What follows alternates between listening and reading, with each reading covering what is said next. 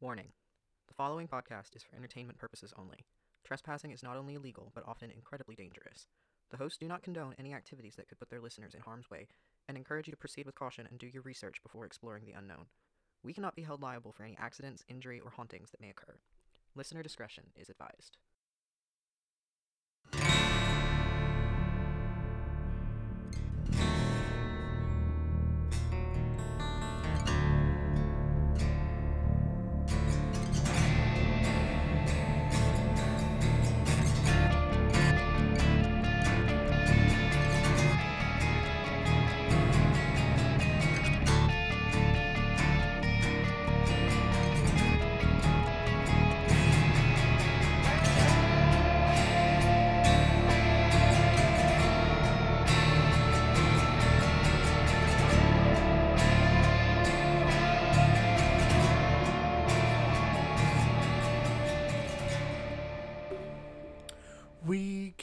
Go to the tropics, sip pina coladas.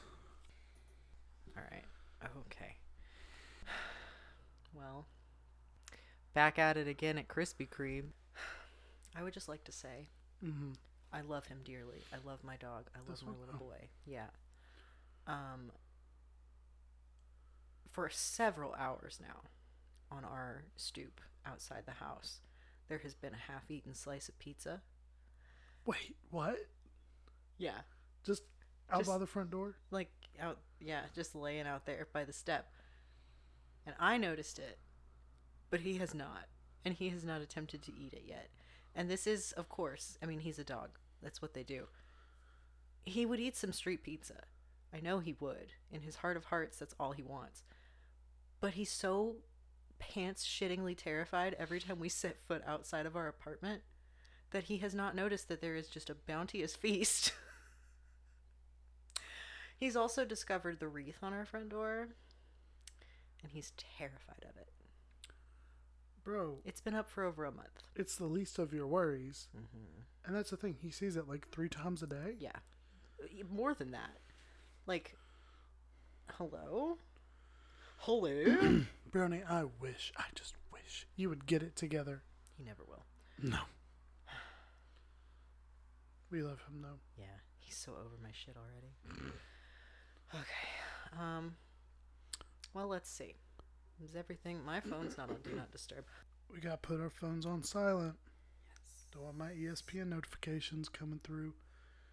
Well, how will the listeners know that it's football time? It's a Tuesday. It's not football time. I had a missed call today from a spam number from Iowa. Uh-oh. Yeah. I didn't answer it. They didn't leave a voicemail, but I wonder... Jesus, sorry. The Midwest is calling me. It's time for me to go back. It's calling. It is. The corn. My parents. The corn. Because I am a child of... cream corn. Don't call me. Have you ever seen Hope Floats? Yes. Is this where you were cream of corn? I fucking love Hope Floats. We're watching that tonight. That is like the only part I remember, other than like the really sad ending. I just remember, like, doesn't the daughter get beat up? I think so. And she like breaks her glasses. Yeah. And then she's all like moody, obviously, because she got beat up. Yeah. My mom loves that movie. I remember watching it with her as a kid, but all I remember is this where you were cream of corn? Because mom used to say that shit every time we had cream corn for dinner. That's hilarious, but also I own that on DVD. I know. You know what? I knew you did. It's all coming back to me now. I've seen it in there on our shelf. You're about to get me going on that Celine Dion stuff. Oh God, it's my favorite Celine Dion song. This is just...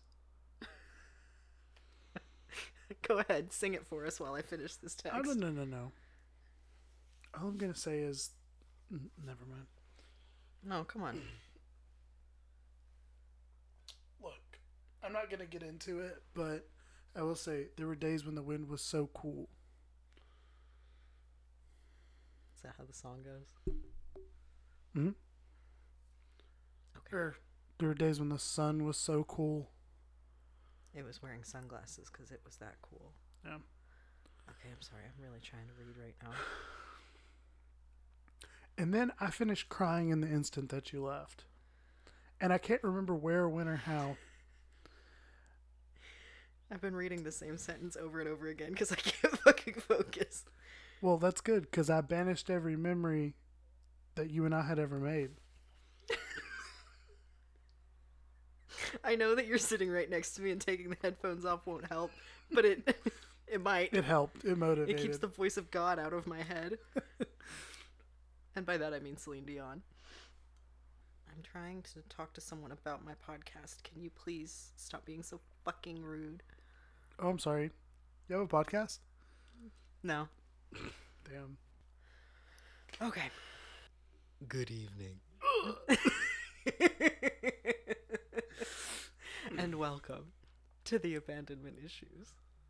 It is a periodical podcast about the past, the paranormal, and the just plain perplexing. I am your host, Em, and this week I am joined by... Zach, the other one. The face you're giving me right now is just... I don't even know what to do with that. This is my new, my co-host persona. Don't call it that. You look like I'm going to see you on a billboard for, I'm Ellen's weird cousin, Bellin. Why did you go for that and not like Ellen? What? Magellan. Well, it was either that or like Bindi Billiams. Okay. Or like Bopra. Bopra! Alright, that's all I got. I like that one. I like Bopra. Alright, well, it's good to see you again, Zach. Yeah, I haven't seen you in like... It's been... I'm not working. Again?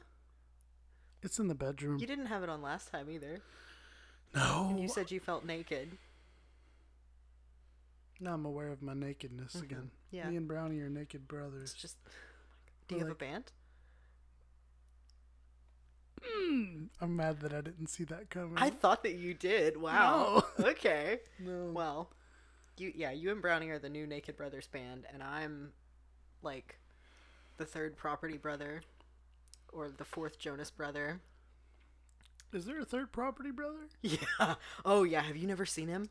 No. I'm literally the third Property Brother. Hold the fuck on. He's emo as hell. He looks like Chris Angel's stunt double. Interesting. I named a Wurmple Chris Angel. As you should. Because he do be changing. Third Property. Does he freak your mind? I'm so ready. I'm so excited to show you this right now. You are going to freak out. He looks like if Joey Tribbiani was goth. Oh. There is no fucking way that that's real. It is 100% real. What the Hold on. I have to look at it myself. Third Property Brother. That's not real. It literally just looks like... Let me read you. This is from Daily Hive News. Canadian... Okay, this is the shocker to me. I did not know the Property Brothers were Canadian. We're really jumping right into the content this week, huh? No hi, how are ya? No kiss my ass. Let's talk about the third Property Brother. I'm shook to my core. Canadian twins Jonathan and Drew Scott are best known as the Property Brothers... But while the pair might be the stars of their own HGTV series, it's their other sibling, J.D. Scott, who's stealing the spotlight this week. While J.D. has made cameos on the show before, his existence has come as a shock to recent fans, many of whom have missed the show's pre-HGTV days when the first season recorded in Toronto for the W Network. I'm going to read you this next one, and I need you to hold my hand while I do I'm ready. Because I think it might take you out, okay? Perhaps most amusing of all isn't simply the fact that a third, equally handsome, Property Brother exists, but that J.D. Scott spent time as an Adam Lambert impersonator and has the emo hair to prove it. I literally was going to say it looks like the third Property Brother, like, they had to talk about him. They had to talk about him because somebody like saw them eating together at a restaurant. Yeah. And so it like became public knowledge. Mm-hmm. But the third property brother, what's his name? JD? JD, yes. JD didn't want to be seen by the general public, so they just like face swapped him with Adam Lambert. Like that's what he looks like. Well, so that's something. How did we get here?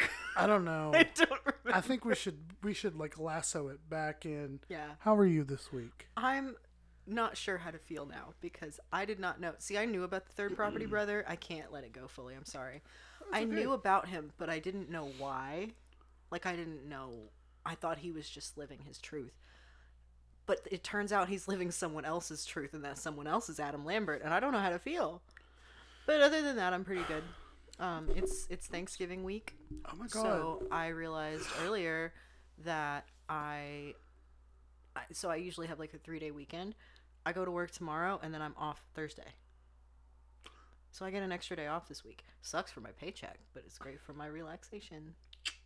True.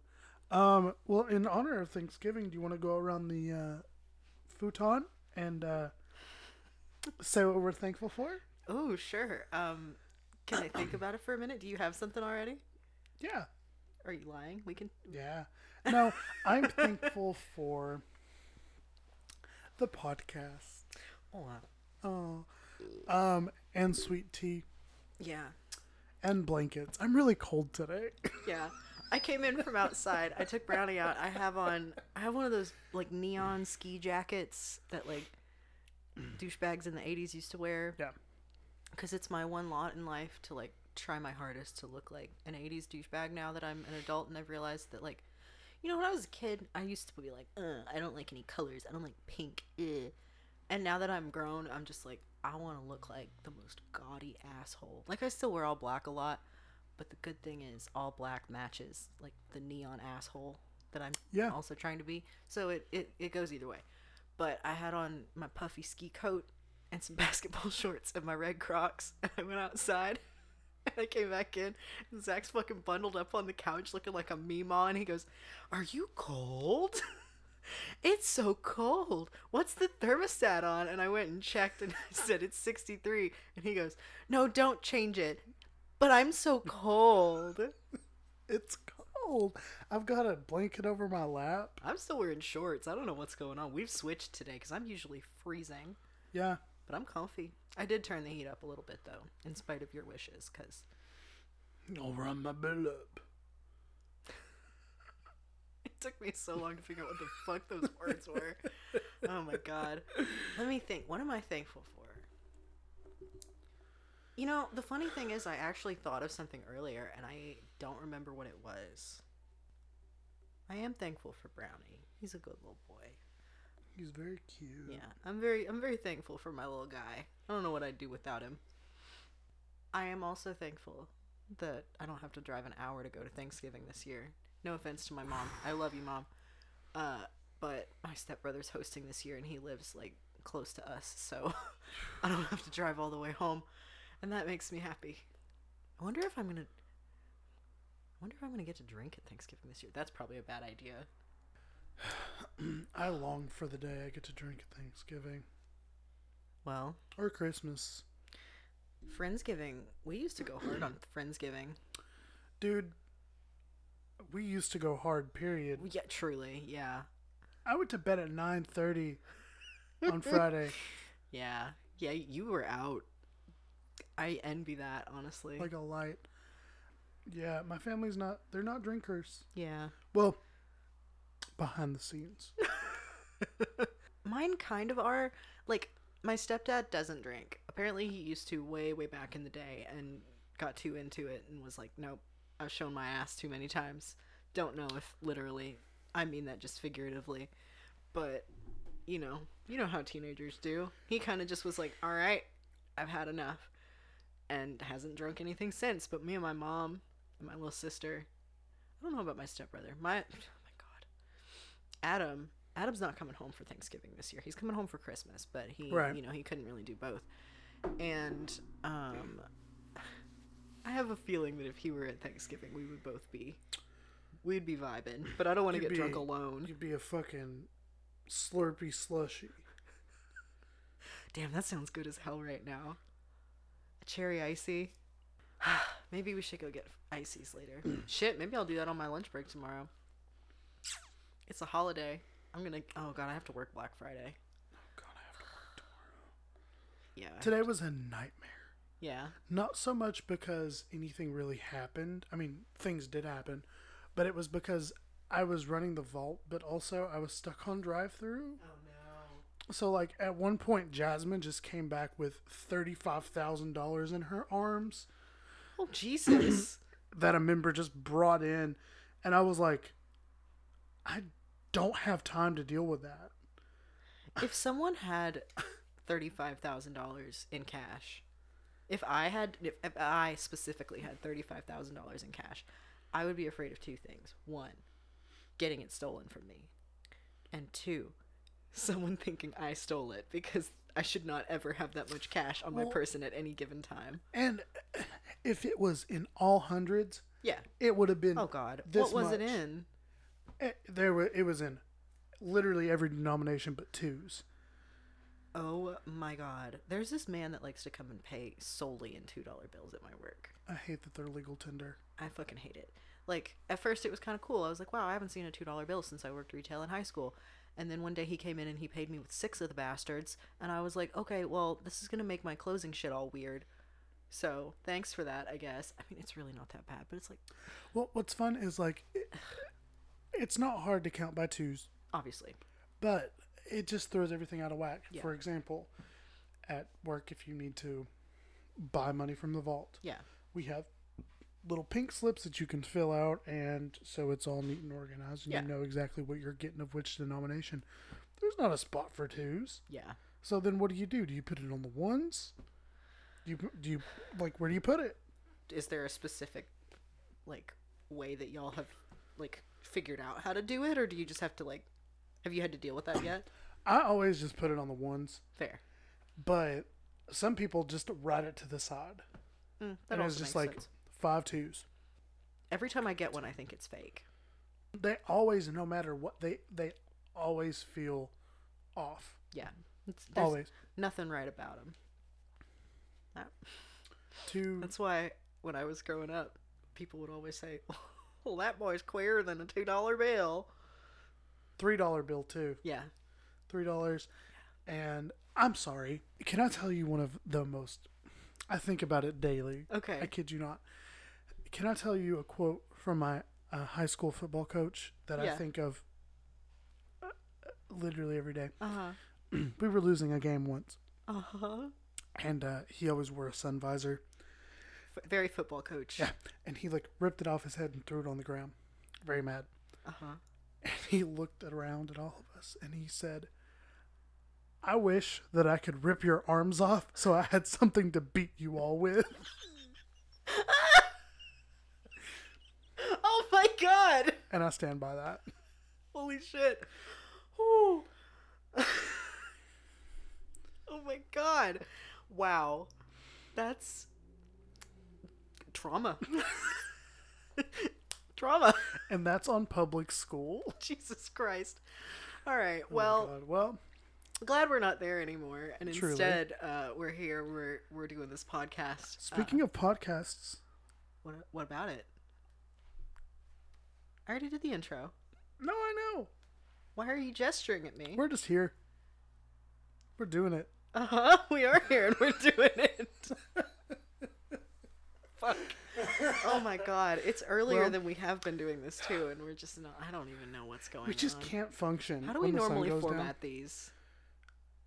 I can't function when the sun's up, first of all. Intro, banter. Who wants to go first? Segue, right? Story. Who wants to go first? Well, I was trying to do it, and then you started gesturing at me. Did I upstage your segue? You did. You did not just upstage it. You rolled my ass off a cliff with that segue. Paul Blart is shaking.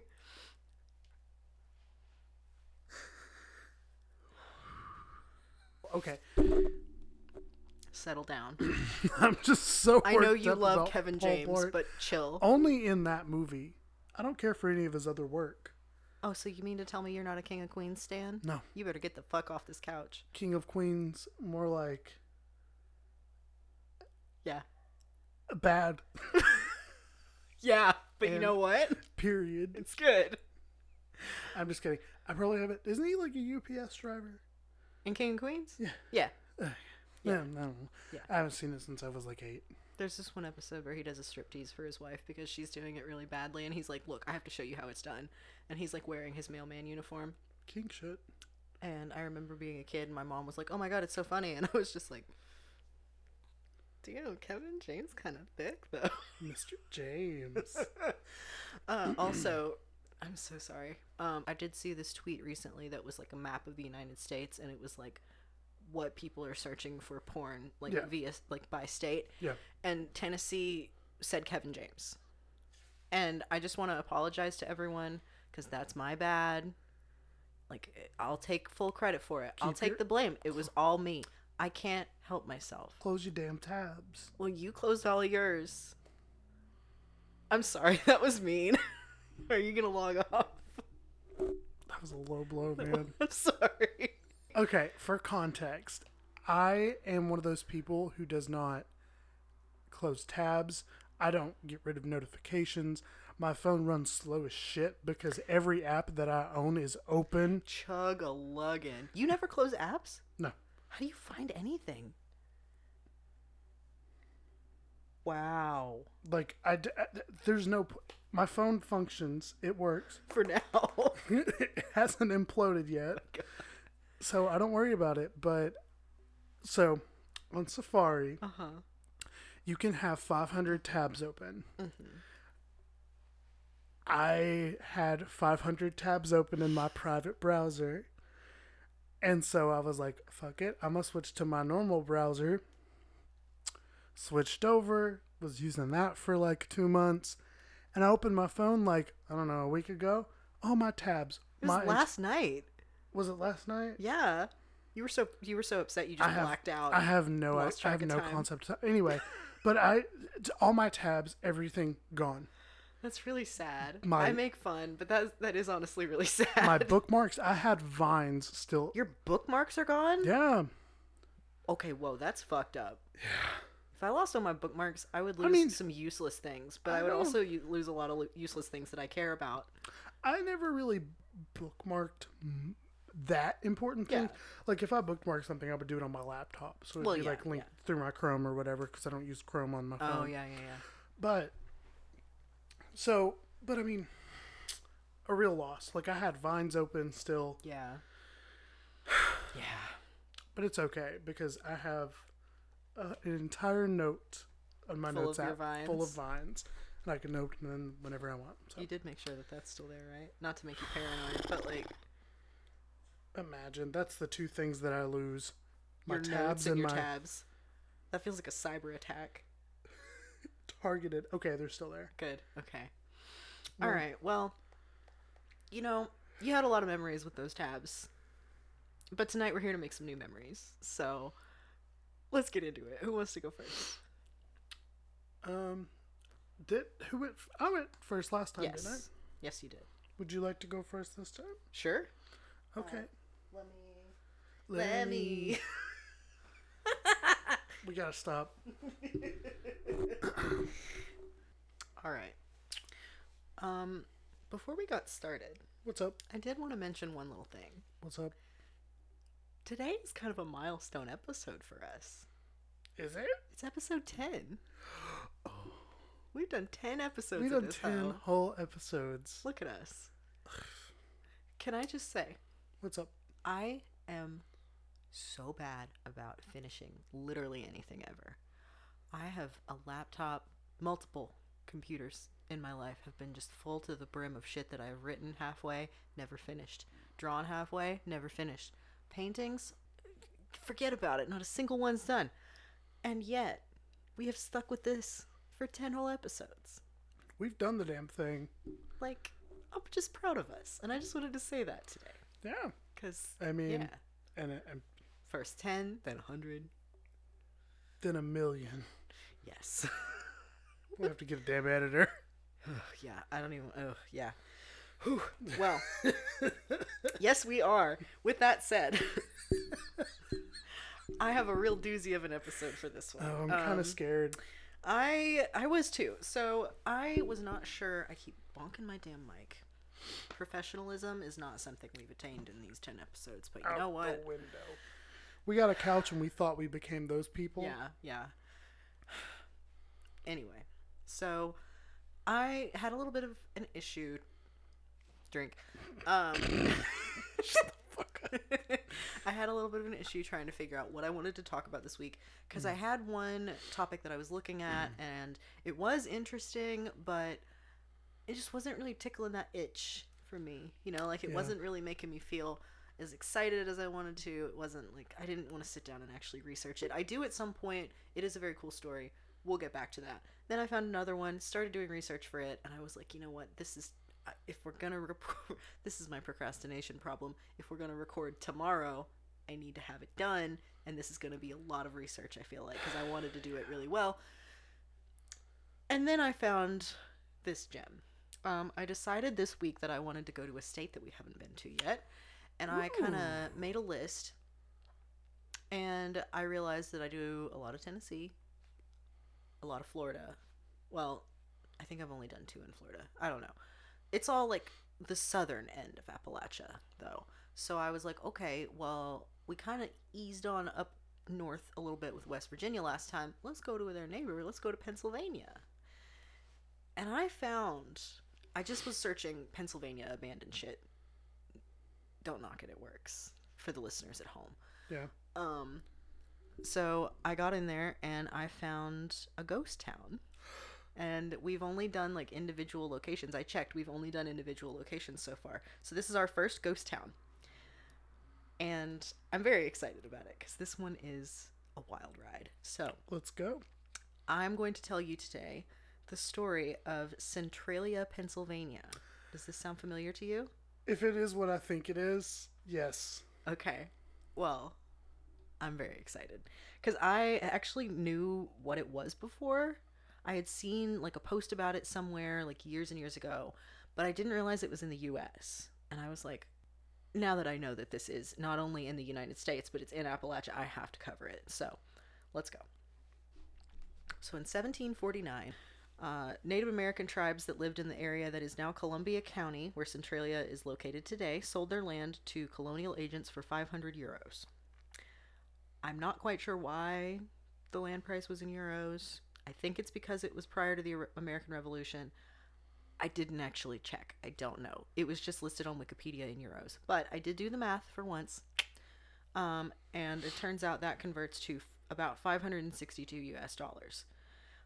In 1770, a road was built and white settlers started exploring the land and they started building their own homes. In 1793, this is just going to be kind of like a general timeline of like a brief history of this land and how it came to be what it was. Okay? Okay.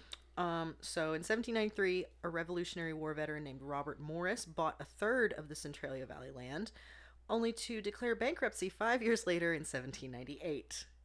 At that time, the land was surrendered to the Bank of the United States.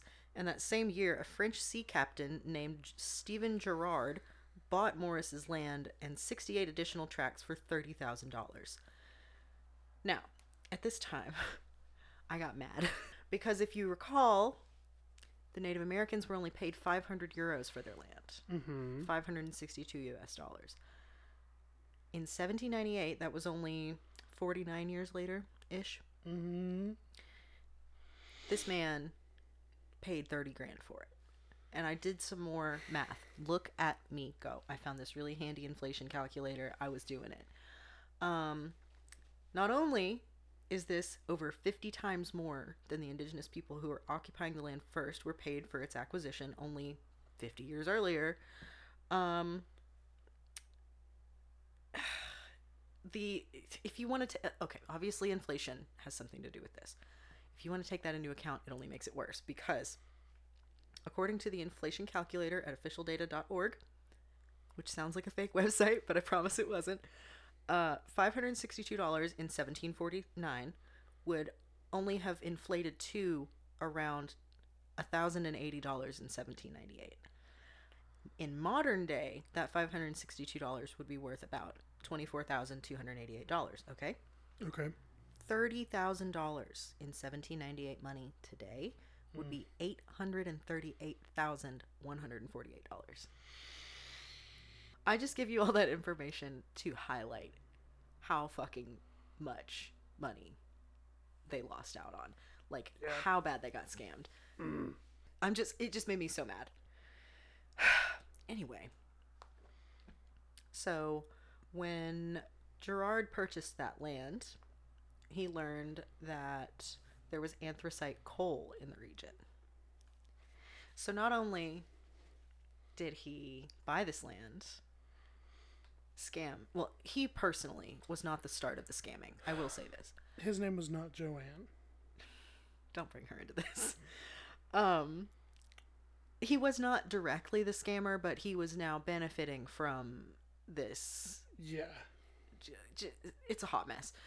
So he buys this land. There's coal underneath it. Now he gets to mine these resources. So there are a couple reasons why I was drawn to this story, and as it pans out, you will see this is obviously reason number one. It's a coal story. I also went back and looked at our episode logs to be like, damn, have I talked about coal that much yet? Because I thought that I had, because I just think about it all the time, and I really haven't. I did sinkholes, which was kind of, and then I did the Harlan, bloody Harlan. So this is only coal story number two, technically. Get ready for more. Buckle up. Buckle up. So yeah, that's reason number one why I'm fascinated by this. More on that later.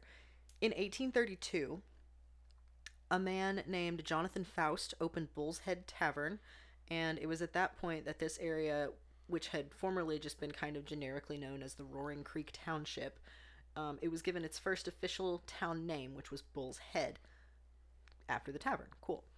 In 1842, the land exchanged hands yet again, and this time it was bought up by the Locust Mountain Coal and Iron Company, and a mine engineer named Alexander Ray moved to town with his family.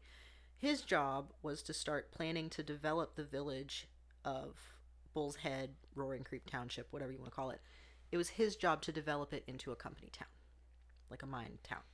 Mm-hmm. So he moved in there, and in 1865 he officially named the town Centralia. Now, he wanted to call it Centerville, but there were conflicts with the fact that the U.S. Post Office already had a record of another town called Centerville in a county nearby. Real creative. I wonder, I didn't really look at the map. I wonder if it was in the center of anything for him to want to even call it Centerville. Don't know. Don't understand the logic. But from that point on, it was known as Centralia. The first two mines to open there, Locust Run Mine and Coal Ridge Mine, began operation in 1856.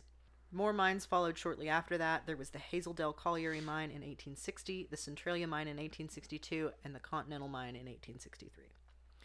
The first railroads started to come to town around that time. In 1854, the Mine Run Railroad was built, and in 1865, the Lehigh and Mahanoy Railroad was constructed, which enabled Centralia to better market its coal production, get it out to the rest of the world. They were becoming much more industrialized. Things were booming. It was going great. But, of course, it's not all sunshine and daisies. Never fucking is with these old mine towns. Nope. Things were about to go nuts. So, on October 17th, 1868, the founder of the town of Centralia, which he wasn't really the founder. He was just the dude that came in and built all the buildings. Alexander Ray, that mine designer, was murdered by members of a group called the Molly Maguires. Have you ever heard of this? Neither had I. And dude, I'm so fucking glad I did. Because you know how I like to talk about how unionizing isn't a new thing. It's just that back in the day, people were like killing and being killed for it. Yeah. This is very much the kill or be killed era. It's the 1860s. Yeah. The Molly Maguires were not fucking around. They were an activist group that was specifically was hoping to help Irish American immigrants and like specifically in mining towns, help them get basic health care, help them get safe labor conditions. Huh. They did start in Ireland in the 19th century. Their reach quickly expanded to Liverpool and some areas of the U.S., including the Centralia region of Pennsylvania. And under their dictation, there were a series of violent conflicts at this time, including various incidents of arson and murder, including that of Alexander Ray and others. Ultimately, this resulted in the conviction and hanging executions of 20 members of the Maguires. Holy shit. In the case of, like, the Ray murder, 3 men were convicted and hanged on March 25th, 1878. So this was one of those areas where it was just a hotbed of labor rights, activism, strikes, violent shootouts, that kind of thing. Yeah. I honestly, on the Wikipedia page, did not see what their accomplishments were. I didn't see if it changed anything that they murdered Alexander Ray or anyone. Like, I'm assuming they got something out of it, because, like, eventually it did settle down. But also, I don't really know. I don't know if their efforts were squashed because those people, like, in their ranks were hung. I don't really know what happened. But fear not, because I thought they were such badasses that probably someday I'm going to do a story on them. So, again, more on that later. Moving into the 1890s, Centralia was really reaching its peak both in terms of population and coal production. At its apex, the town had a population of 2,761 residents, 7 churches, 5 hotels, 27 saloons, 2 theaters, a bank, a post office, and 14 general and grocery stores. Meanwhile, where I grew up, if you wanted groceries that didn't come from Save-A-Lot or the fucking Dollar General, you had to drive 45 minutes to go to another town. These old-timey fuckers were living large. That is, until coal production plunged with the onset of World War One.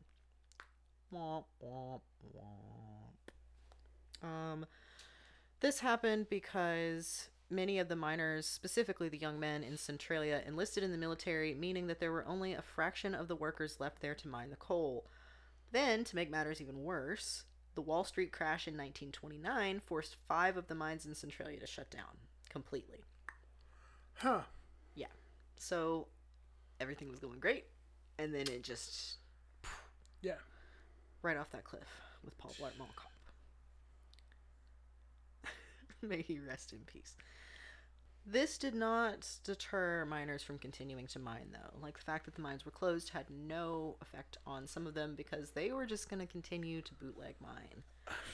Which, great, cool, get your cash, but also, what they were doing was incredibly dangerous, because a lot of them were participating in a practice called pillar robbing, where, so do you know how a coal mine is structured? Roughly. Okay, so there's a couple different ways they do it, but for the most part, when they're cutting out those sections where they're mining in the seam, they'll leave pillars, regardless of whether or not there's coal in them. Yeah. Because obviously something has to hold up the roof. Right. So pillar robbing is when you mine the coal from those pillars, which obviously made the support beams really weak. And as they were thinned out, many of these idle mines started to cave in and just collapse. Yeah. Not great. Are you stressed out? You look really stressed out. I want to go back in time and have a word.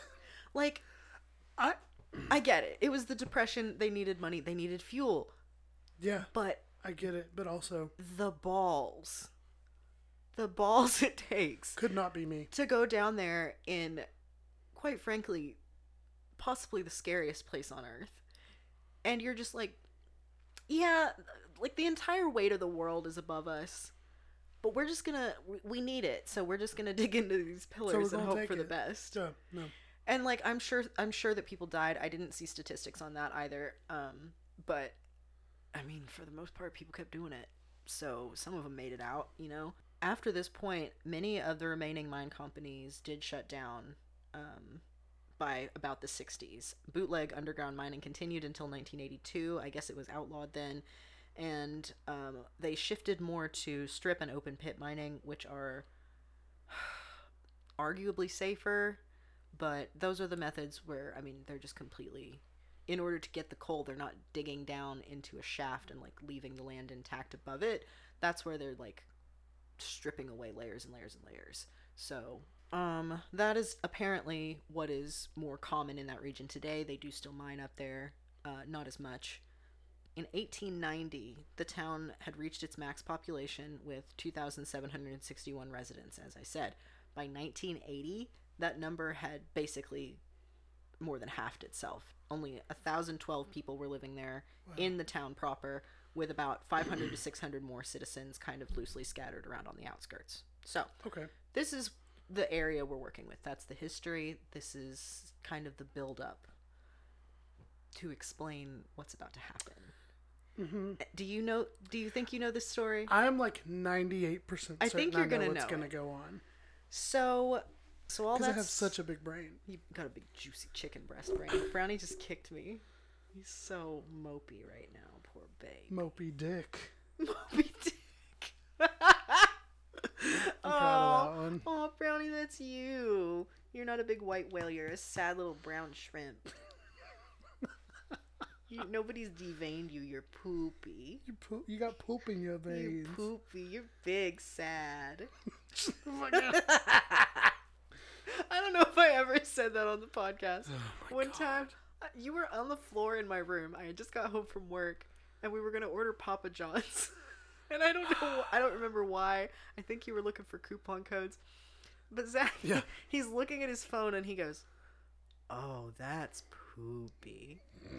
That's stinky. I'm big sad." Completely serious. It's because my promo code for Papa John's didn't work. Big sad. Oh my God. Big sad. Anyway, I'm sorry. You should be. No, I'm sorry. Sorry for calling you out like this. No, it's okay. Okay. The people need to know. Yeah. So, that's all interesting, right? Mm-hmm. Good to know. But, like I said, this ain't where the bus stops. We got to keep going because things are about to get a lot worse. And it's going downhill. Like I said, this is the story of a ghost town, for the most part. We'll get to that. As of 2017, there are only 5 citizens that still live in the town of Centralia. So, what do you think happened? It's Silent Hill, ain't it, baby? It is Silent Hill. Okay, keep going. So, here's the thing. Coal is extremely flammable. You heard it here first. You heard it here first. Nobody would have ever thought about this. Why they've been mining it out of the ground. It's just dead dinosaurs. They burn. Coal seams can go miles deep into the ground and spread over vast different distances. And here's what happened. There's some disagreement on how it actually came to be, how it actually started. But regardless, in 1962, a massive mine fire broke out, and it has not fully been extinguished to this day. Yeah. Yeah. Yikes. 60 years it's been burning. So the first iteration of the story, they're all fairly similar. There are just minor differences.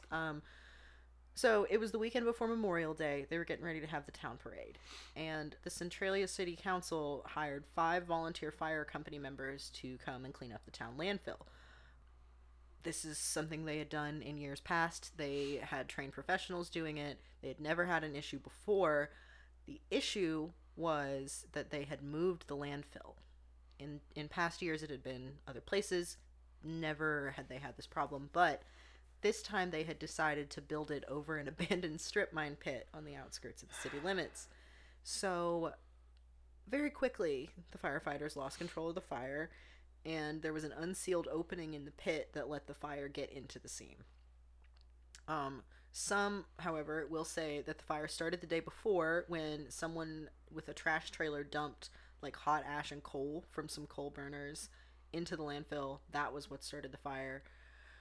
Apparently in this story, the borough was supposed to install a fire resistant barrier between each layer of the landfill, but they allegedly did not complete it in time. And so when they dumped the cart in, the hot coals fell into the seam, and that was what started the fire. And then there's another theory that is arguably the least popular of the three. That theory is that the Bast Colliery Fire of 1932, which was another local mine fire, never got fully extinguished. This is disputed, though, by some of those bootleg miners, specifically a man named Frank Jurgill Sr., who claims that he had, like, a bootleg mining operation with his brother, and they would have been in the area where that fire had broken out. They would have either seen the flames or been killed by the release of carbon monoxide gas. So sure, they're pretty confident that this was something new and not just that fire getting restoked. Gotcha. Regardless of what started it, the reality was that there's a big fucking fire burning under the town of Centralia, and it eventually just got to the point that no one had any hope of stopping it. Here's the thing, though. This is the wildest part to me, and, like, it makes sense when you think about it, but when you're just looking at this very two-dimensional, like, timeline of events in, like, written sources, it's just crazy to think about the fact that this is all happening, and nobody really thought that it was a big deal at the time. Because they just, like, they couldn't see the results until it was too late. Like, it all sounds very, like, hellfire and brimstone, but it kind of was for a long time just out of sight, out of mind. Yeah. So they really didn't notice, they didn't know the extent of the problem until much later. The fire started in 1962, but it wasn't until 1979 that there really started to be talk about it. At that time, there was a local gas station owner who was apparently also the mayor. Not sure if that was a typo. That was just what Wikipedia said. Sure. It was the 60s, or sorry, the 70s. And, you know, things weren't, like, computerized back then. So at his gas station, he had to use a dipstick to manually check the tanks of gas and see what the levels were. And so one day he went out and he was doing that. He stuck the dipstick in there, and when he retracted it, it was hot. And so he thought, huh, that's not good, and stuck a thermometer into the hole. The gas was 172 degrees Fahrenheit. Gasoline. For our non-American listeners, that's 77.8 degrees Celsius. Bad news. Hot gas. That's that fucking comedy movie from 2005, Bad News Bears. Truly, is that really when that movie came out? I think so. I don't know. Wow. I've never seen it. I haven't either. Isn't that a sports movie? That's baseball. Baseball, okay. I'm sorry. Apparently, it's a remake.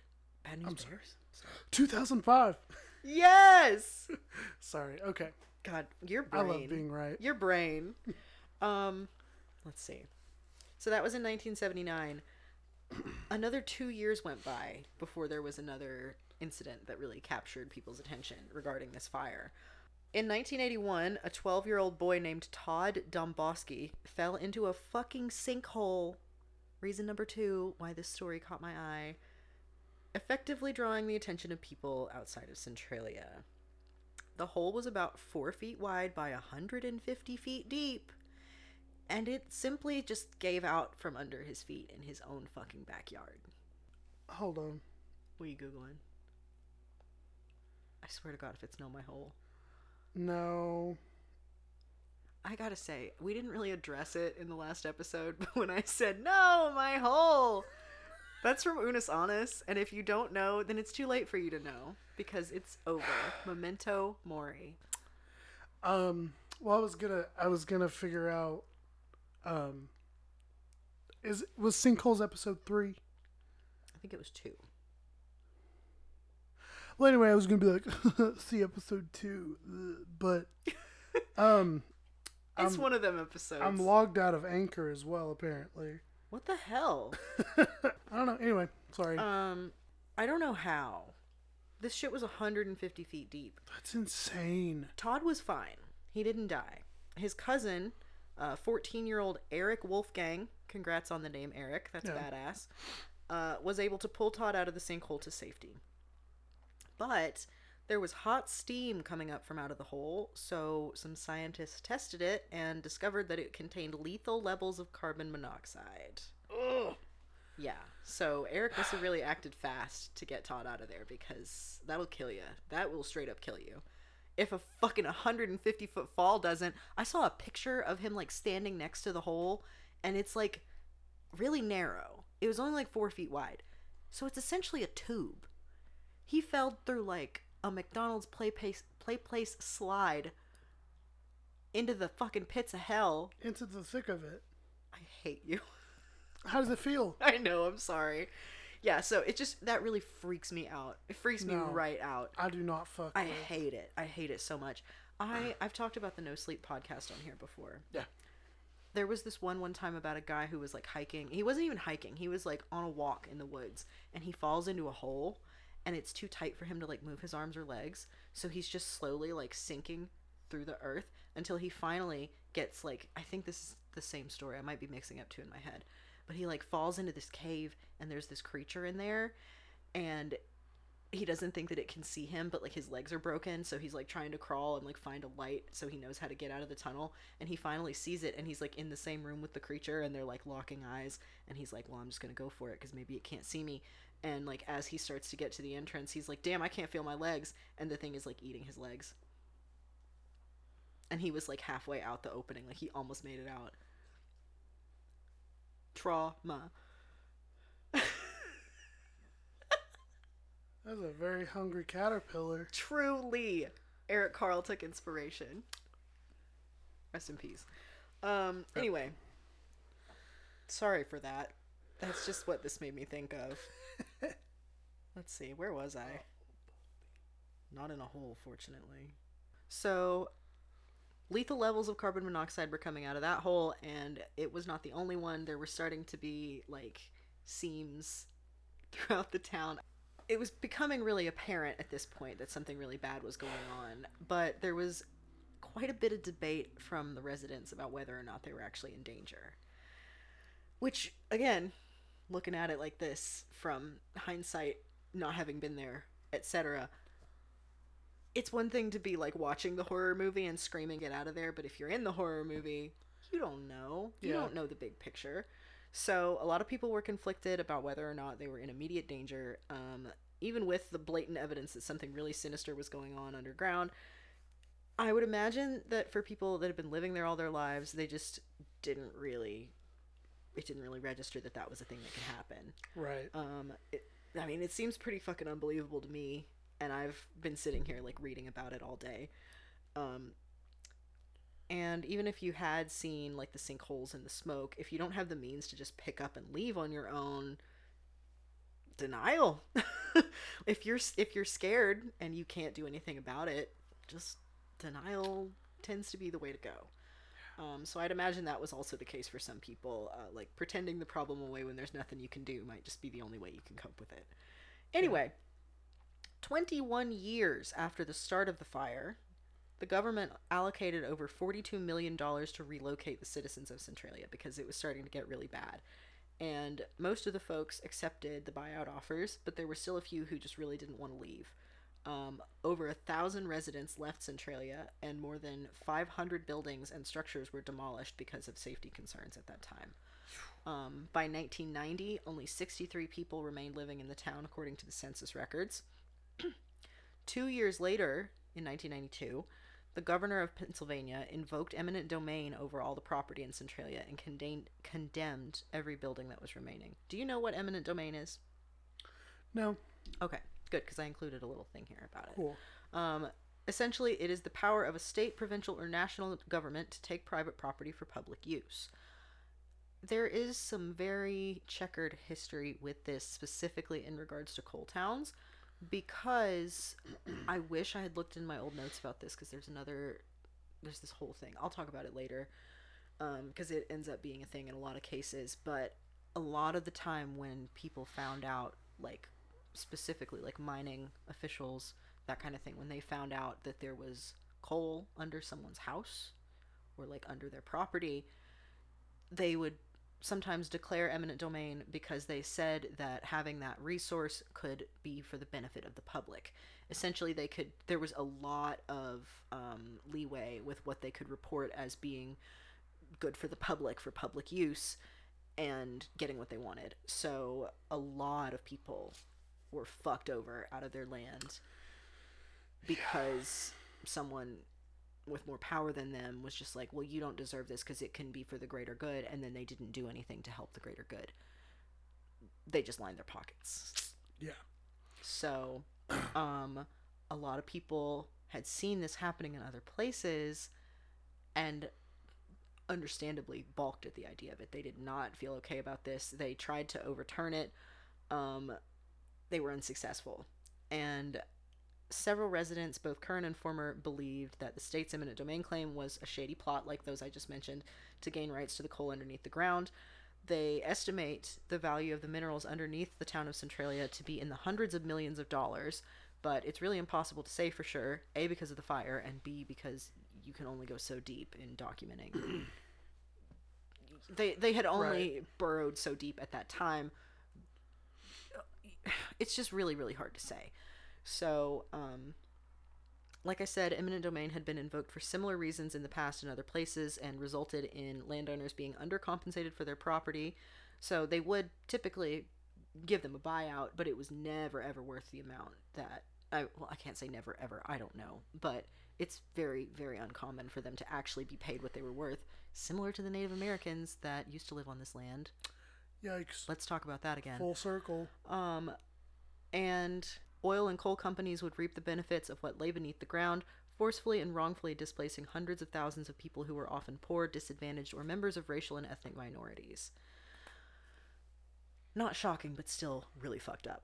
All of this was done under the guise of benefiting the public and spurring development in affected areas, when in reality they often destroyed more economic value than they claimed to want to create by tearing down homes, businesses, and entire communities for the sake of mining resources. Yikes. Big yikes. So yeah, I can very much see why these people were resistant to this idea. Generational trauma. They'd seen it happen to people all around them, maybe even their family members, maybe they'd escaped it themselves. And even though the world was literally fucking burning underneath them, it still felt like a cash grab. Right. So I don't know if I believe that there was really any way to actually benefit from the coal that was left underground in that area, because it really just seems like a lost cause because of the fire. Like, yeah. Even with all that money, all that power, would you really want to waste it on trying and potentially just failing outright to put out a fire for the sake of what may or may not be left underground? Like, a lot of that coal's already burnt. Yeah, so that's a huge wager. Yeah, it's a big gamble. This is now like 60 years on. That was the 90s, so I mean, it still had been 30 years at that point. Yeah. Anyway, maybe they could. We won't know. Regardless, Centralia is now just a shell of what it used to be. The post office completely discontinued their zip code in 2002. By 2009, the governor began formally evicting people who lived in the town. And by 2010, only 5 homes were left. The Centralia fire extended to another town nearby in Burnsville, which also had to be evacuated. That's a really unfortunate name for a place to be destroyed in a mine fire. Yeah. Rest in peace, Burnsville. Today, all that's really left of Centralia is, from above, it just looks like a field with some paved roads running through it. There is one church. It's called St. Mary's. It's a Ukrainian Catholic church. It holds services every Sunday to this day and has never been directly affected by the fire. Worshippers from surrounding areas still come to services, including people who once lived in Centralia. Ironically, a geological survey found that there was solid rock, not coal, under the church, so it isn't in any danger of collapse like the rest of the town is. How bonkers is that? They got so fucking lucky building that church. That's insane. Of all the places to be built on stable ground while the rest of the world, like, all around it is just, like, hell. They're solid. Solid as a rock. Jesus Christ. There are 4 cemeteries in town, which are all still said to be maintained and kept in good shape. One in particular, though, is on a hilltop, and it has been reported to have had smoke rising around and through it. I'm sorry. Papa's in there getting barbecued. Spare ribs. Oh, no. Now I'm just thinking about the Green Mile. Oh, don't do that. Oh, no. What you doing later? What you doing after this? It's like 4 hours long, Zach. We need a whole day. 3. 3 hours and like 20 minutes. No, you know what we are going to do later? What? We're going to watch Eclipse. Okay. It's 9:30. We're probably not going to watch Eclipse. Fuck no. I'm sleepy. Boo-hoo. I'm old. And cold. And bold. Yeah. Anyway. Please keep reading. I'm trying. The only above-ground visual indicators of the fire to this day are steam vents in the south of the borough, some warning signs cautioning folks to watch out for unstable ground, underground fire, and toxic gases rising from the earth. And there is a section of Pennsylvania Route 61 that they call the Graffiti Highway for... It's in the name for obvious reasons. You'll commonly see smoke and steam rising up through the cracks in the asphalt. Apparently, though, the smoke was only seen as recently as 2017. The article I was reading, I believe, was from like 2018 or 19. So, for the most part, it is said that like it's dying down. Like the smoke coming up isn't as thick as it used to be, because the fire is continuing to burn further and further away. There's more material elsewhere, you know, just how fire works. Pennsylvania Route 61 used to be the main road through the town, but it was closed for repairs several times. It just, none of them ever worked out. It just kept getting worse and worse. So they finally just closed it down, and there was a detour route meant to go around the damaged portions during those fruitless repairs.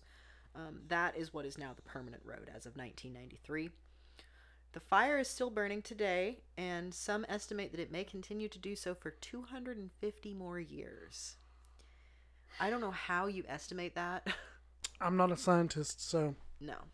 But that's... Yeah. Insane. I have a quote here that kind of directly... It's directly from Wikipedia. It kind of describes what the deal is with those last five residents. In February of 2012, the Commonwealth Court ruled that a declaration of taking could not be reopened or set aside on the basis that the purpose for the condemnation no longer exists. 7 people, including the borough council president, had filed suit claiming the condemnation was no longer needed because the underground fire had moved and the air quality in the borough was the same as that in Lancaster. In October of 2013, the remaining residents settled their lawsuit, receiving $218,000 in compensation for the value of their homes, along with $131,500 to settle additional claims and the right to stay in their homes for the rest of their lives. So essentially, they were given some settlement money. The last 5 stuck around. They fought for it. They get to stay until they die. In 2014, I thought you might like this.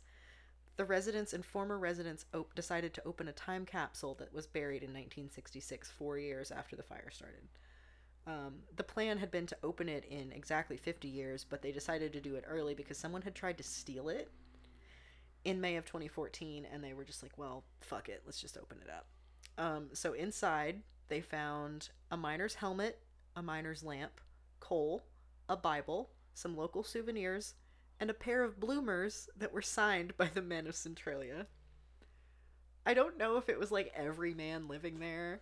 That'd have to be some pretty small signatures if they were. Yeah. In April of 2020, the property's current owners made the decision to cover up a large portion of that Graffiti Highway, old Route 61, that had become such a popular place for people to visit. They really wanted to discourage tourists from hanging around because they... only have a small group of volunteer firefighters servicing the town. Their fire engine is over 30 years old. Apparently they gave away their ambulance to like another nearby town. I don't even know where the closest hospital is.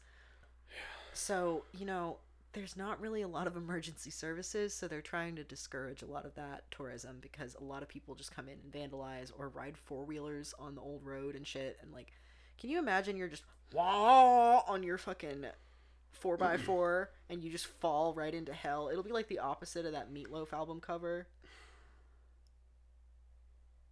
What? Nothing. You don't like it when I talk about Meatloaf? No. You know how I feel. I don't understand. It's kind of like Meet the Robinsons. Anyway, in April 2021... volunteers decided that they were going to try and bring some biodiversity and ecosystem boosting into the region.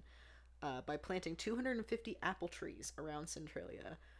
So I thought that was very sweet, because even as there's so few people left, there's still this effort being made to really encourage life and regrowth there. And I think that's really nice. So yeah. Now we get into the pop culture. Woo! Like I said, I had definitely heard of this place before I did the research. I didn't realize where it was. And I didn't realize like how much pop culture came from this. So like you said, Silent Hill. I'm just going to go ahead and skip to that because, you know, that's the big one. The screenwriter of the Silent Hill film, Roger Avery, researched and drew inspiration from Centralia in his work on the movie. The Wikipedia itself did not say that it was inspiration for the game, but I would say it's pretty safe to say that there was at least a little bit of that knowledge in the minds of the creators. One article I read said that specifically the Gothic style of that church and the heavy gray fog that kind of settles down after the rain.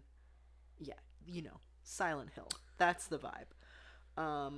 Not only that, though, but there were a couple of different books that kind of were based in Centralia. You've heard of Dean Koontz, right? Yeah. You ever read any of his books? No. I've read a little bit. He's a decent writer. I mean... that sounded rude as hell. He's decent. He's a good writer. I just haven't like sat down and read a whole lot of his books. Sure. I think my grandma really likes him. Anyway, he used Centralia as inspiration for his novel Strange Highways. That publication is actually 2 novels in one, with 12 short stories also included in it. So it's a lot.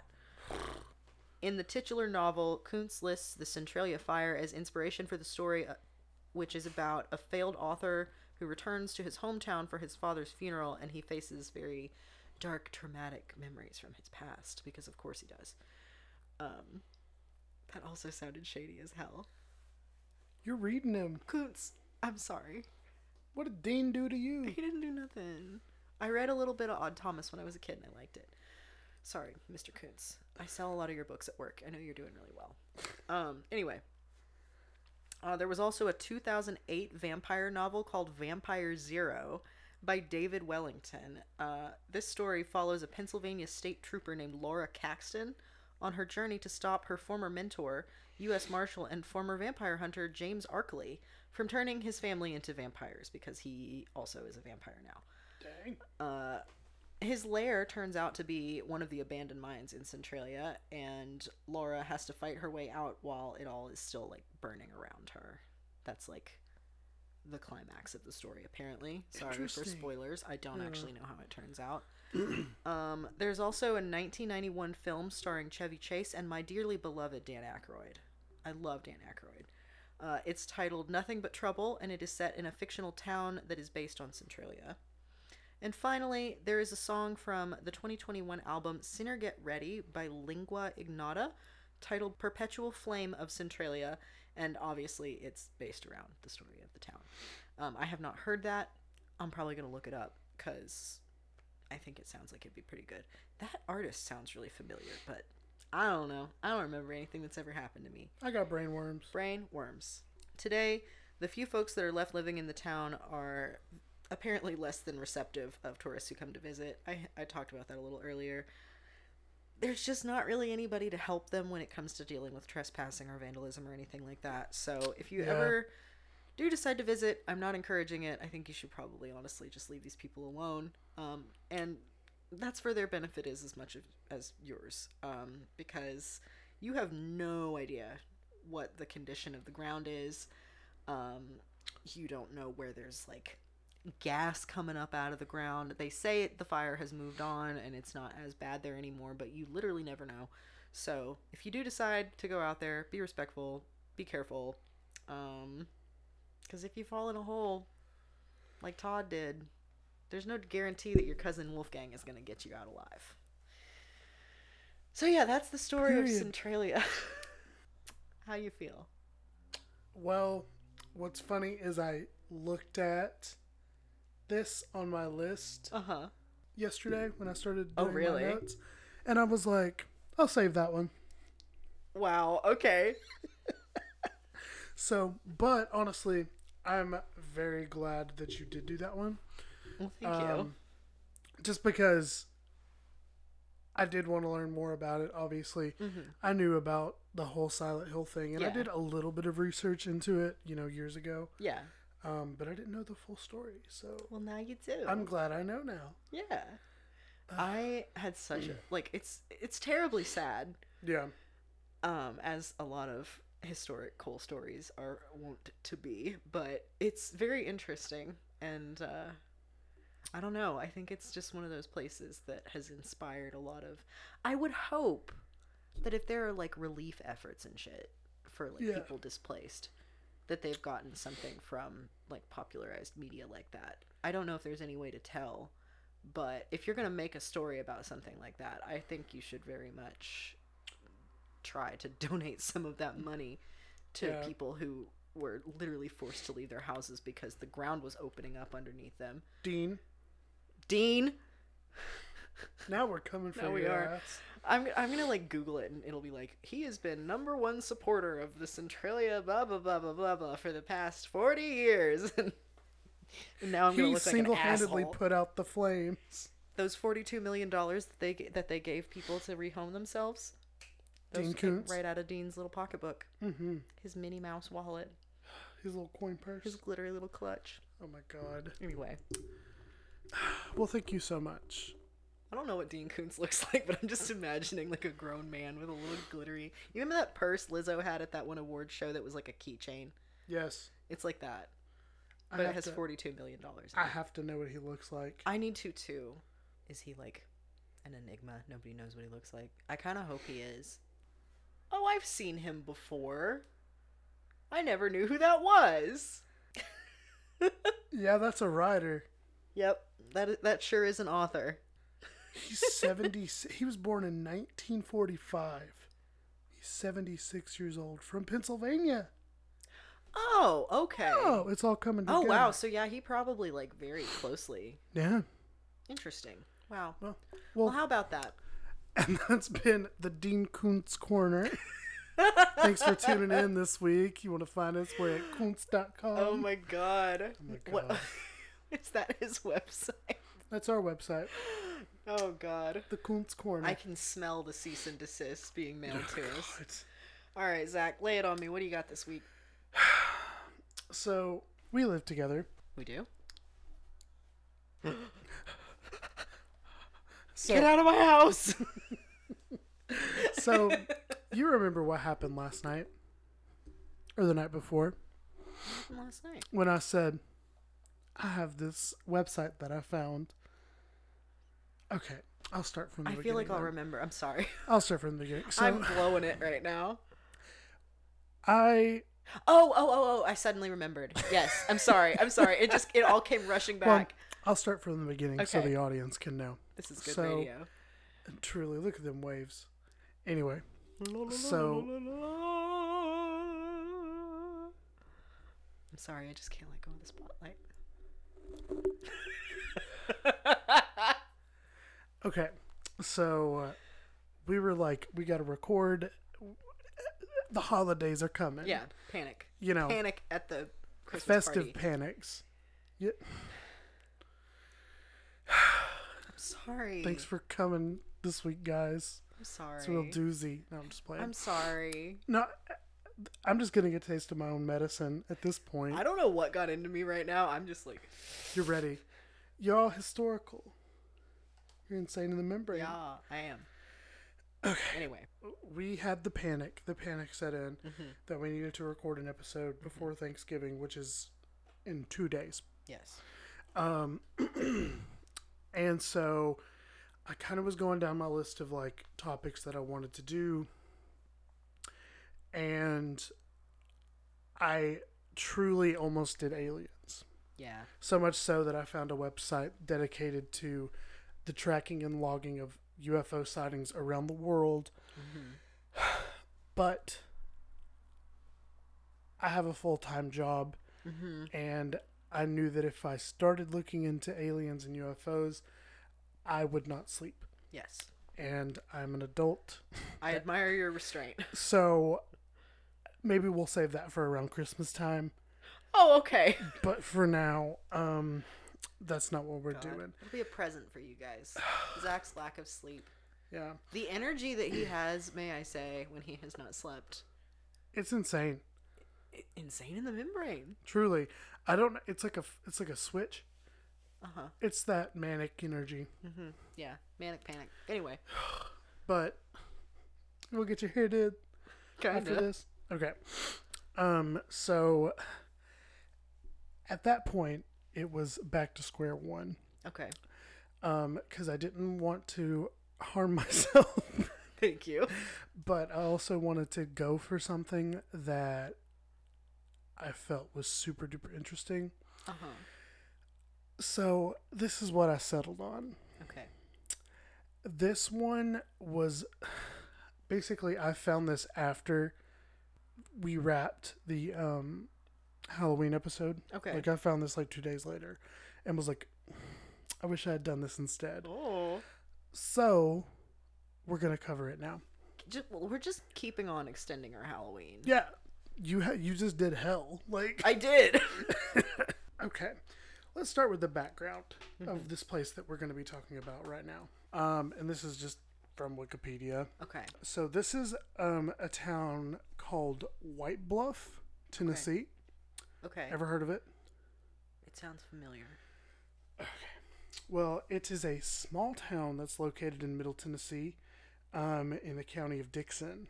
I know Dickson. The census in 2010 recorded 3,206 people living in town. Okay. The town as we know it now started as a Union Army camp during the Civil War.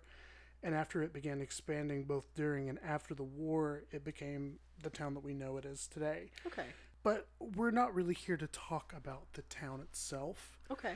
More so someone or something that exists inside the very small town of White Bluff. White Bluff. Let me think. Hold on.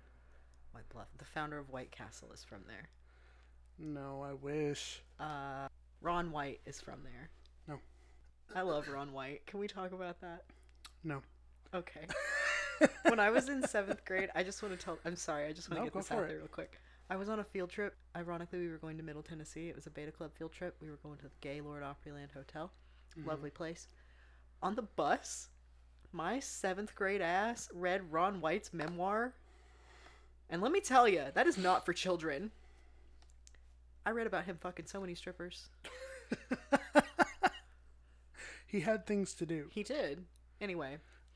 Sorry about that. No other guesses? I'll give you two more guesses. The White Sox.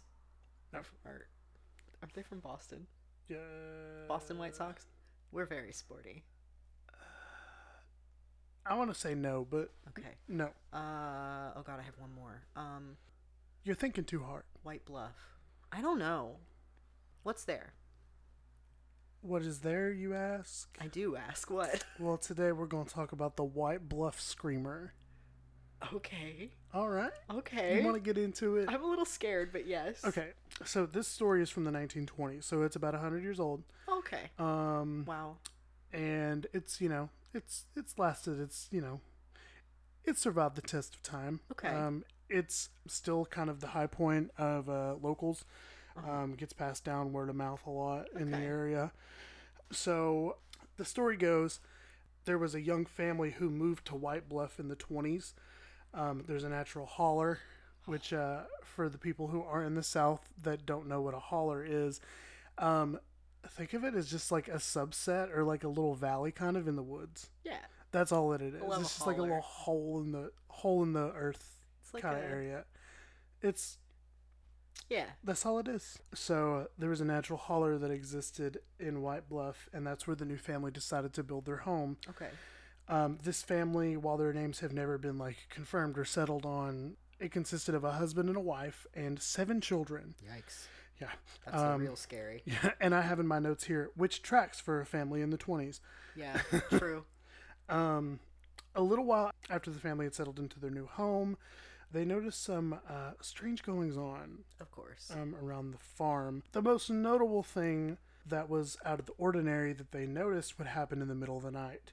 Okay. Every night they would hear, quote, ungodly wailing and crying and screeching that would terrify the children and chill the parents deep in their bones.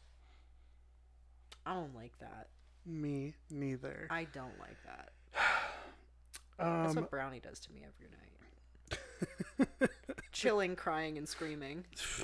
You feel it in your bones. I do. God. So this went on for some time.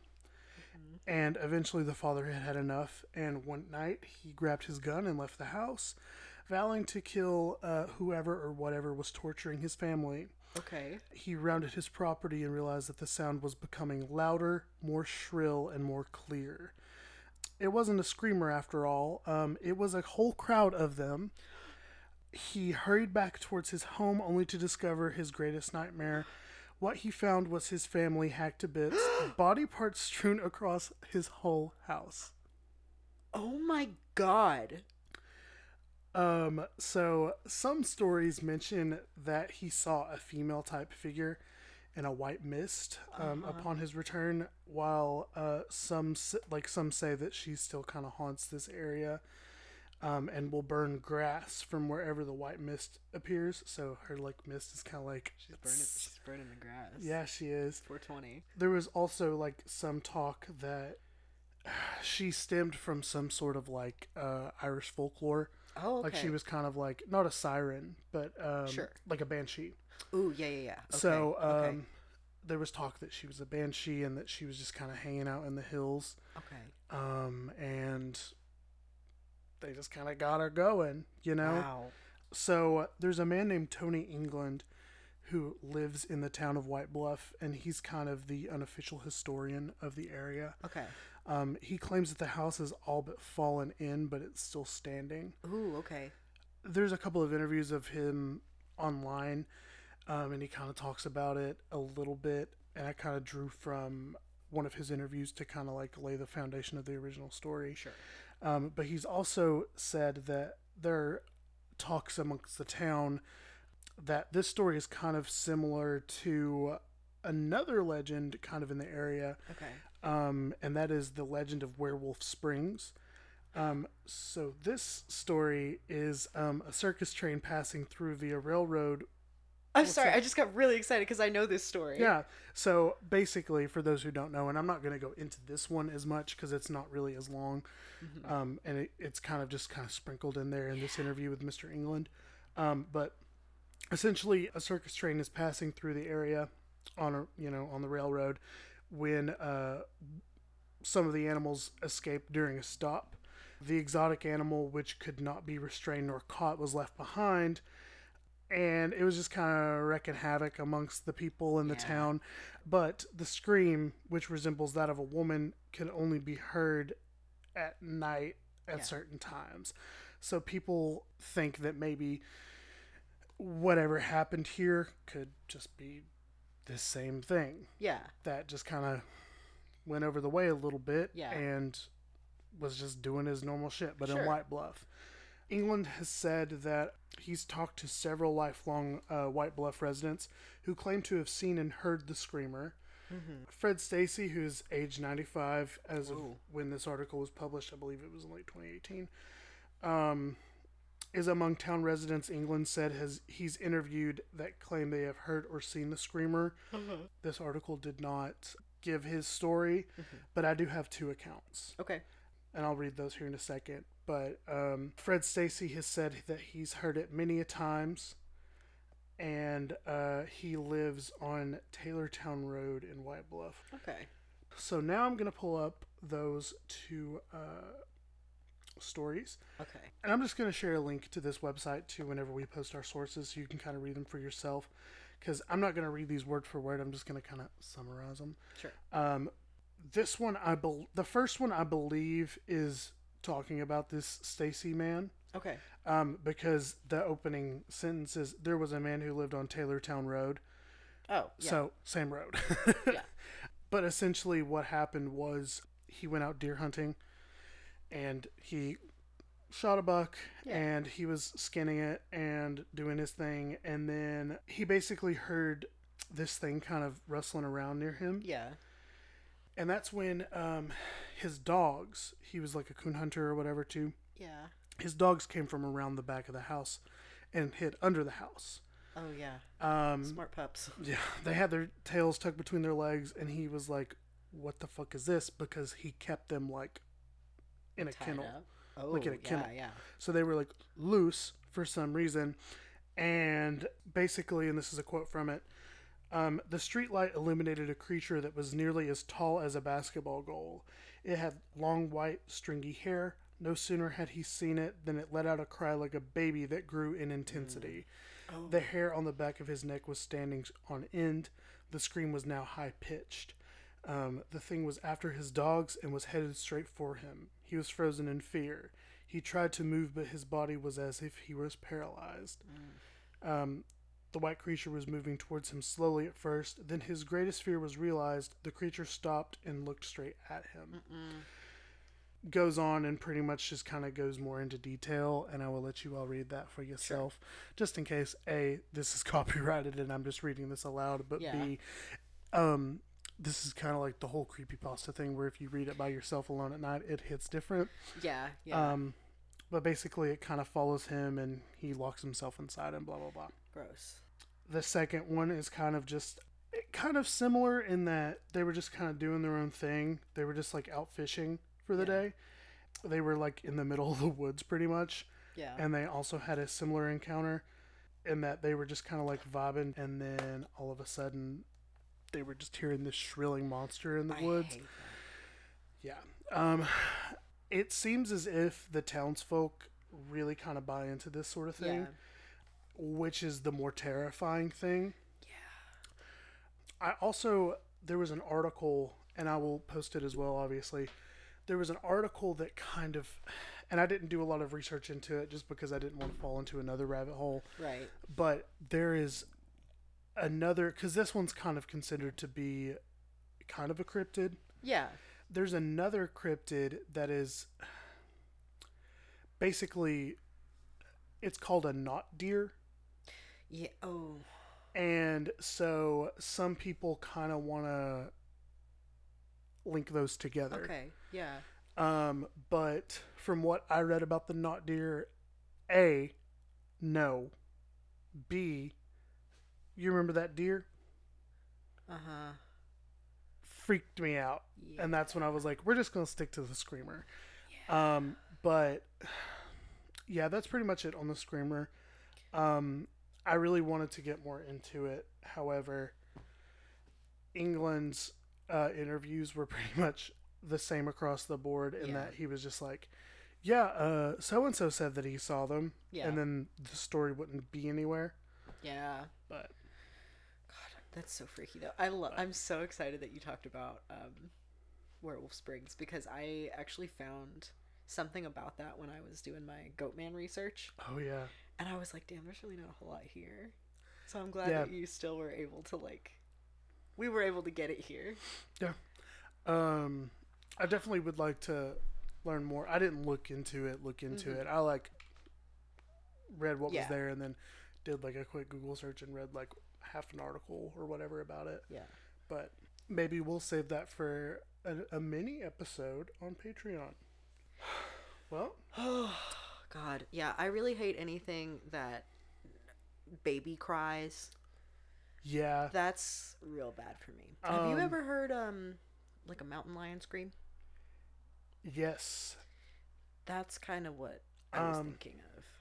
Yeah, and there was one article that basically people were trying to say that it was some sort of mountain lion or the like, but some of the locals more people, which I find that odd. Yeah. Especially for it being in a very small town in the South. I feel like, especially Tennesseans, I don't know what it is about them, but I feel like Southern people want to find the real truth. Or they want to no nonsense. They want to find a reason and give it a truth that is solely based in tangible reality. Yeah. Does that make sense? Yeah. It's easier to say that it's an animal than a ghost. Yeah, I've definitely experienced that. Like, so I feel like, so what I'm trying to get at here is that it's shocking and odd to me that this happened in the 20s, or this story, who's to say if it's real or not, but if this story, this incident did happen in the 20s and it is now 2021, about to be 2022, it's gone on this long, and it seems that the majority are in favor of pinning this on a genuine ghost or creature or whatever.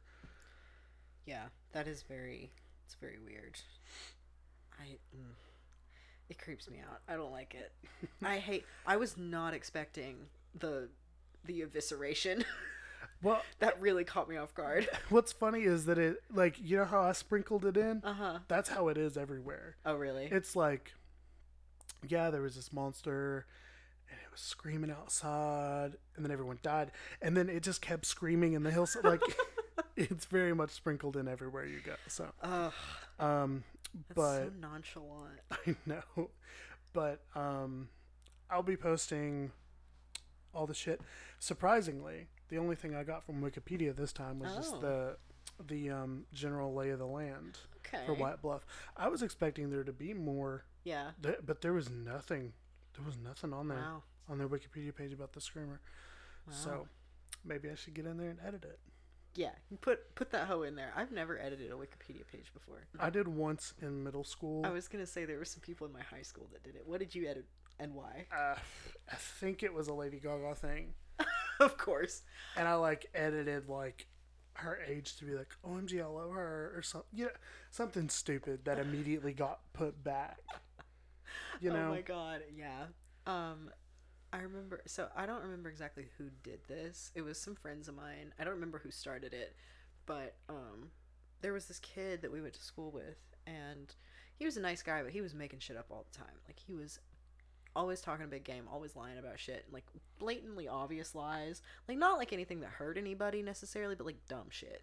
And one time he said that he was the first person in the state or the county or something to ever eat Sour Patch Kids. And I'm sorry.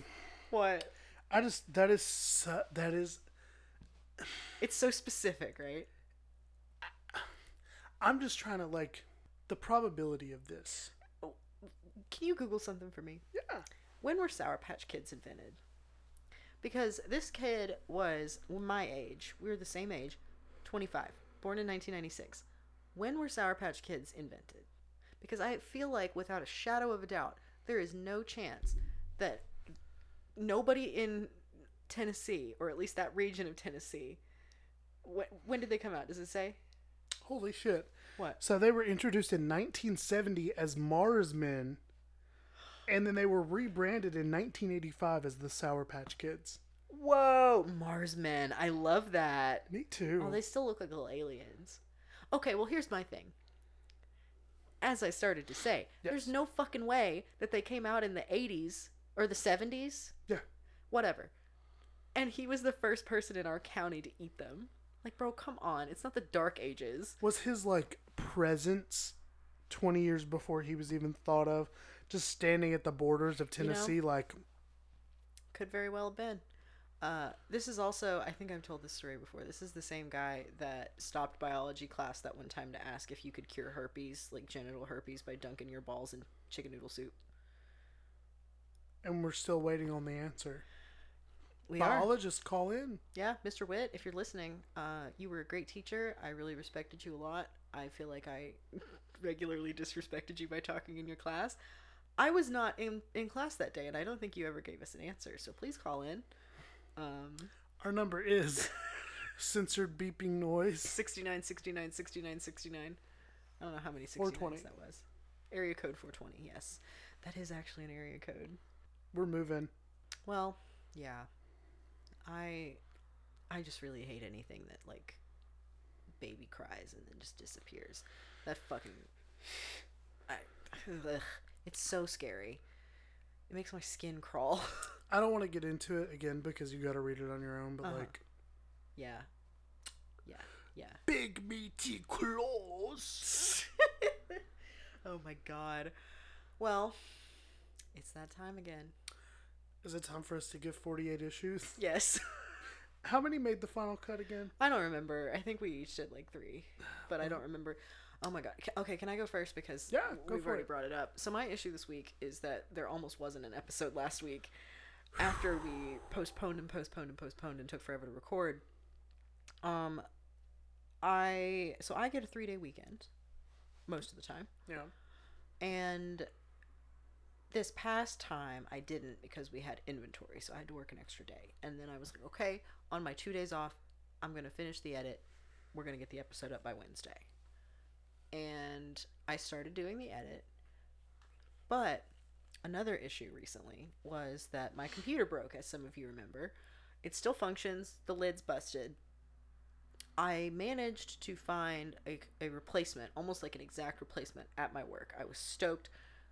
It was really, like, a really good deal. I was able to basically replace my computer and, like, pay, like, 1/8 of what I would have. So it was pretty sick.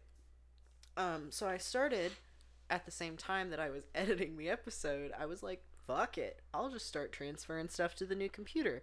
Because my plan is to use the old computer in, like, the podcast room only, because I won't have to move it around. And then the other laptop I can, like, transport with me and stuff, because the lid will actually fucking shut. Well, first night, I get probably 1/3 of the edit done. And I was like, okay, I'm going to take a break and I'm going to move some stuff to the hard drive so I can put it on the new computer. The next morning, I sat down with my little cup of coffee. I sat down with my toast. I was prepared. I was ready to get the rest of it done. I was going to have a good fucking day. And I open Studio One, and I get a file not found. And I nearly peed in my pants. My first thought, like, I fully just went, I can't tell Zach. I was like, I can't. I have to solve this, and then I'll tell him. Maybe. I don't know. I can't tell him. I can't let him know. Because it was just gone. It was fully gone. And I blacked out for a second. I'm obsessed. And, like, there's no, like, monetary gain from this. We don't have sponsorships. We aren't paid. In the grand scheme, like, would it have been a major loss? No. But we enjoy doing this. We feel like an obligation to put this content out now. Like, we try. We put a lot of effort into it. We really enjoy doing it. And, like, it was just gone. I'm obsessed with the phrase, I have to fix it without Zach knowing. What were you going to do? Come in here and record 2 separate 2-hour-long, like, podcasts where you pitch your voice to sound more like me. I was about to put Brownie on the mic. Put him on the track. He has a lot to say. Same brain cell.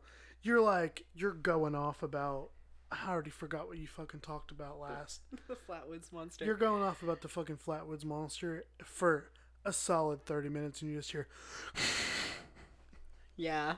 Because Brownie decided just to huff. And then, whoa. Why did it sound like Zoidberg? Is he one of the 3 Stooges? He sounded like fucking Zoidberg from Futurama. That was my spot-on imitation.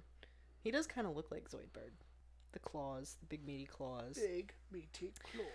So yeah, that's my issue, because I really thought that it was just gone. I fixed it. I found it. It turned out that I had accidentally copied the edit files. They were like the edits specifically were saving to a file on my computer, and I copied and pasted everything, like cut and pasted everything from my computer to the fucking hard drive, and so it all got moved in there, and all I had to do was like find the proper folder and put it, like show it where it was, yada yada.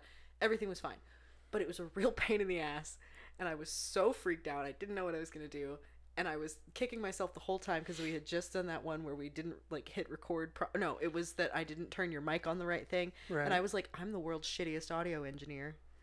And granted, I'm self-taught. I don't have any real skills. I know how to click the record button, and I know how to clip us making fart jokes excessively out. That's about it. That's all I got. So more than me. Anyway.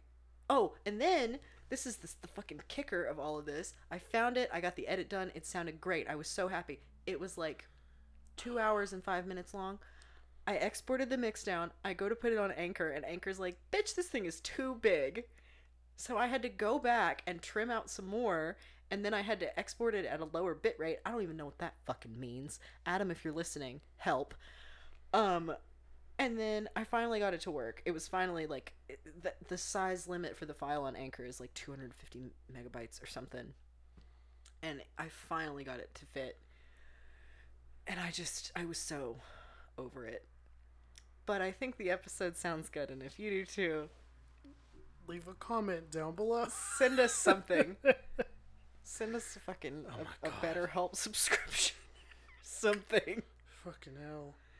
Yeah. So what was your issue this week? You know, that's a good question. I don't know what my issue is. This just came to mind right now. Okay. So we have been watching the Twilight Saga. Yeah. We have officially now watched Twilight and New Moon. Mm-hmm.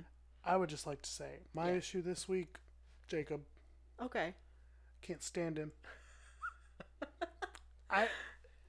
You've got, you know, fucking Ben Stiller time or whatever. Whatever it's called. You don't remember the name of my passion project? Are we even friends? What is it called? Be Stiller My Heart, you bitch. Yeah. I have Team Jacob, more like Team Stupid. That is the name of my podcast. Okay. Where we go off about how Jacob is stupid. First of all. And by we, you mean you, because I was going to make a joke and say I was Team Jacob, but I couldn't even get that out of my mouth. Here's my issue. Yeah. The hair. Oh, that wig. That wig. Second issue. Ew. Third issue. He's such a... It makes sense because he's written to be like a 16-year-old, but he really does act like a 16-year-old. Yeah. And I don't know, it gets worse. We haven't even watched Eclipse yet. I truly don't even remember how Eclipse pans out. What? I was, like, amazed by how much of New Moon I didn't remember because I was in so deep. I can't even tell you the worms that were in my brain when I was in 6th grade. I was invested, and I don't remember a thing about Eclipse at all. I remember a good bit of Breaking Dawn because the entire time I was reading it, I was like, what the fuck? This is for children? It's not for children, but children were sure reading it. I remember Twilight vividly because we saw that one in the theater like a million times, and I've read the book multiple times. But New Moon, I just was like, it was like everything was coming back to me as it was happening. Like when I was like, I don't remember why they leave town, and then they get to the house, and I was like, oh, her entire arm's about to get cut off by that fucking vase that Edward's about to throw her into. And Jasper's gonna nut in his pants because he wants to eat her so bad. And anyway, that's Stephanie Meyer's Twilight. Anyway. Sorry to encroach on your rant, but ugh. No, you're good. I was gonna say something else, but I don't remember what it was. Oh, yeah. I remember. Social media? Oh, yeah. We do have those, don't we? That was not an intended segue. I just... All right. Oh, we have those, huh? Crazy, right? It's crazy. We know how to work a phone. I don't know about it. I really don't. All right. So if you go to Twitter, TikTok, Instagram, and YouTube, you can find us there at issues_podcast. We also are on Tumblr. And that is theabandonmentissues.tumblr.com. Yeah. Or you can simply go to our link tree, which will be, you know, in the description or whatever of this video. There you can find all of our relevant links, including our cited sources, social medias, and our Patreon can be found there as well. Yeah. Shout out to Glade. Yeah. Spitting fire. Bars. Yeah. That shit is like a bath bomb, but it ain't dissolving. So yes, that is the state of affairs this week. Oh hey, can I propose a scenario to you? Sure. Let's say I'm a fan. Okay. And I have a really cool story to tell you. Oh, okay. Where would I do that? So what you're gonna do is you're gonna take out your little phone, and you're gonna open your email app of choice. We're just going to say Gmail for reasons that will soon become apparent. you're going to go to the subject bar and you're going to type in whatever you feel like, whatever the subject of your story is. But don't give too much away. That's just bad storytelling. You don't want to blow it right out of the gate, okay? And then you're going to go to the address field and you're going to send it to us at tellusyourissue@gmail.com. Why are you laughing? This is serious. I'm just on it this week. Yeah. It's been a weird day. It's only 10 p.m., right? Yeah. It's 10:20. But my brain, mush. Yeah. Well, do you want to go puree it further and watch Eclipse? Yes. Okay. All right. Well, we have very important business to attend to, so we will see you guys next week. We have a business meeting. Yeah, we have a business meeting with one S. Meyer. S. Meyer would like to see us in conference room B. Yes. Fun little story before we go. I wonder if anyone ever even listens this far. One time my mom was at work, and the caller ID showed up that someone named Edward Cullen was calling her, like, on the work phone. Yo. And she texted me, and I was in college, and I was like, I'm out here looking like a dunce, getting an art degree, and you're talking to Edward Cullen on the phone. Renaissance Cullen lives down the street. What? Renaissance Cullen lives down the street. Is that really someone's name? Renesmee. That's the whole joke.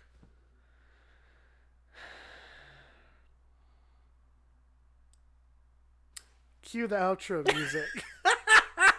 All right. Bye, everyone. We love you. Kisses. Kisses and hearts.